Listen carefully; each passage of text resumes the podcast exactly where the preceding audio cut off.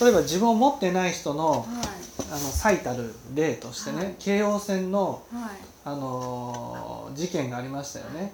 人を刺して人を焼いて、はいね、そういう人は、そのなんていうんですかね。なんであんなことをするのか、うん。なんであんなことをするのかって言ったら、うん。一つはね自分自身がやっぱしねやっぱりその苦しいからうん。消えてねなくなりたいっていうふうに思ってる。ね、と同時に、ね、消えてなくななくなりたいのは自殺すればいいじゃないですか。はいはいはいはい。なのにあんなことをする、うん。それは自分のね存在を認めてもらいたい、うん。その自分の存在っていうのは自分の魂じゃないわけですよ。自分の我なわけ。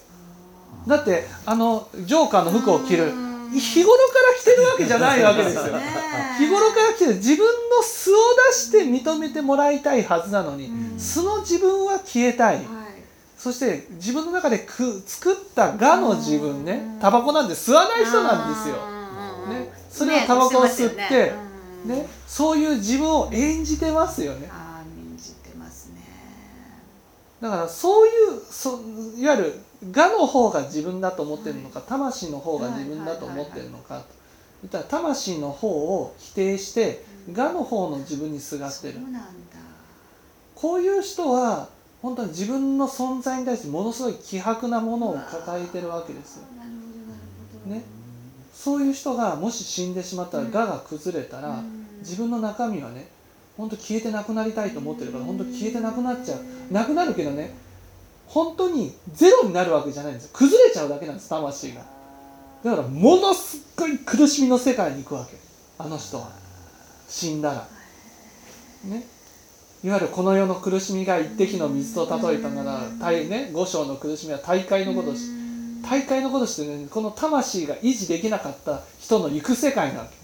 だから私たちはね地獄っていうと悪い特別悪いことをする人が行く世界だと思ってるけど別に悪いことをしなくても魂が崩れたら、みんな無限地獄に行くわけです。ものすごい苦しみの世界に行くわけです。